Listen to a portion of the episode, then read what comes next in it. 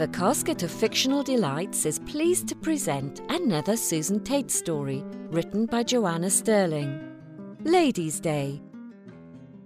A sudden gust of wind caught Susan's hat and it flew across the car park. She ran after it, hoping the cars coming in would not crush it under their wheels.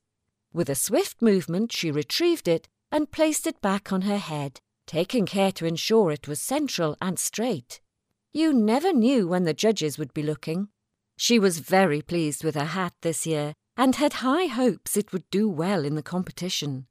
She had found the hat a few months ago in an antique shop. It had such style and glamour, a sea of soft cream feathers cascading over a wide brim.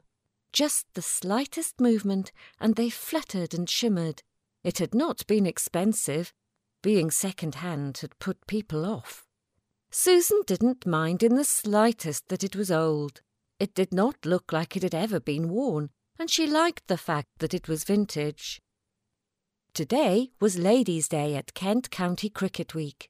It was a tradition for the gentlemen to bring their ladies to watch the cricket. She could remember as a child coming with her grandfather and her parents. They would have lunch in one of the tents surrounding the pitch. The ladies would dress up in all their finery, and of course, her mother's generation always wore a hat. The tradition of Ladies' Day continued. Susan still came with her parents. Her mother had been wearing the same hat for the last five years. Susan liked hats and put considerable effort into finding a different hat each year. During the lunch interval, she wandered round the ground. It was a lovely summer's day with a gentle breeze that every now and again caught the flags on top of the pavilion. Most people had made an effort, and there were certainly some smart and expensive outfits on show. Susan peered in at the club president's tent. There was the lady who always won, and who spent a great deal of money on her whole outfit. This year was no exception. A vision in green, with oversized flowers, some as big as ten inches. Susan continued her meander. She saw one lady with what she could swear was a bird of paradise on her head. Multicoloured feathers sticking out in all directions red, blue, yellow, orange, pink. It looked more suitable for the Rio Carnival than Canterbury. One or two ladies made their own hats. These were imaginative comical themes relating to cricket. They could be stiff competition there were a number of bright young things, emphasis on the young, pretty girls, long legs and short skirts, with a bit of fluff and froth on their heads. What Susan's mother would call a little bit of nonsense. How can you call that a hat at all? Wouldn't be allowed in the royal enclosure at Ascot. Lastly, the battalions of elderly ladies who each year brought out the same hat and rammed it on their heads like her mother did. Some years they added a flower or a piece of ribbon to show willing. They were no competition. And for those who had forgotten or were unaware of the tradition, a stall thoughtfully provided expensive creations to cover their embarrassment. Suddenly Susan spotted them, the judges. There they were with their clipboards. The taller of the two judges was wearing a pale blue wide brimmed hat carrying it with all the elegance and decorum her height afforded her. The dumpy judge sported a small pink top hat decorated with sequins and ribbons perched on the side of her head. Susan held her breath as they came towards her. The moment was over. They had passed by. She knew she should just walk on, but she could not help herself. Casually, she turned round to see where they were going next. They had stopped and were talking to each other, quite animated. An argument? Susan decided then and there that her hat deserved a second chance. Slowly but deliberately, she walked back towards the judges, taking care to tilt her head slightly from left to right, so the soft feathers rippled in the slight breeze. As she got nearer, she slackened her step even more.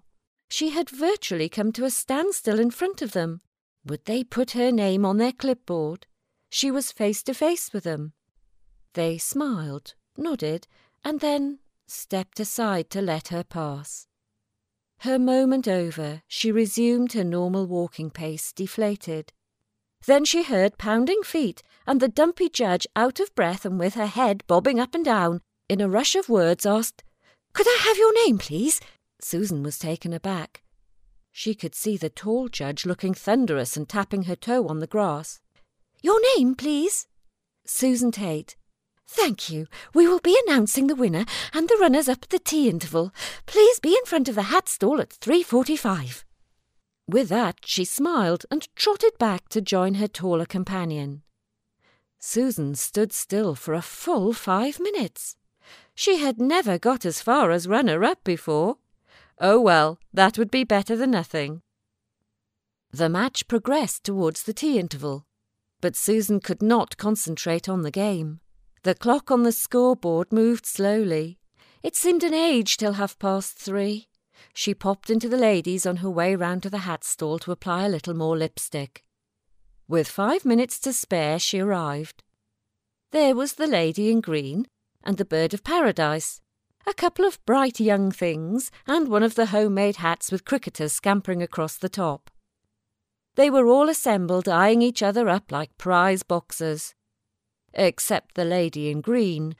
She knew she had won, and did not want to mix with the mere runners up. A few more minutes to wait. The dumpy judge bustled up. She smiled.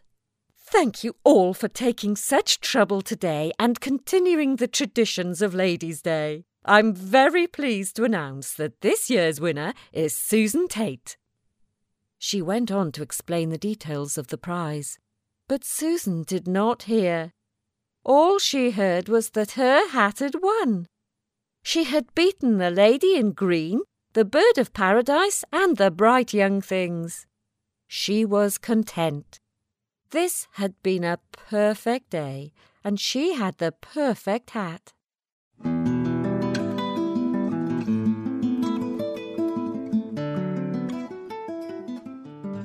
Ladies' Day was written by Joanna Sterling and read by Menna Boncells. Don't forget to download next month's storycast from the Casket of Fictional Delights at thecasket.co.uk, where you can find more short stories and flash fiction.